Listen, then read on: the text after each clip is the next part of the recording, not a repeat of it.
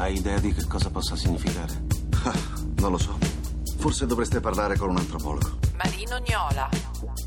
Se il cibo è il linguaggio più universalmente umano, ogni cucina è lo specchio di una particolare società. Ecco perché i popoli si distinguono sempre in base a ciò che mangiano.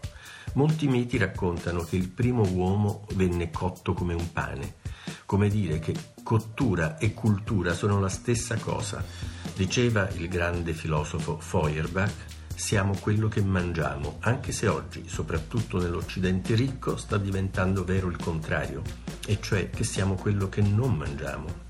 Ci stiamo dividendo in tante tribù alimentari, ciascuna con le sue passioni, ossessioni, totem e tabù, vegetariani, vegani, fruttariani, crudisti, gluten free, no carb, carnivori, localivori, tutto fuorché onnivori.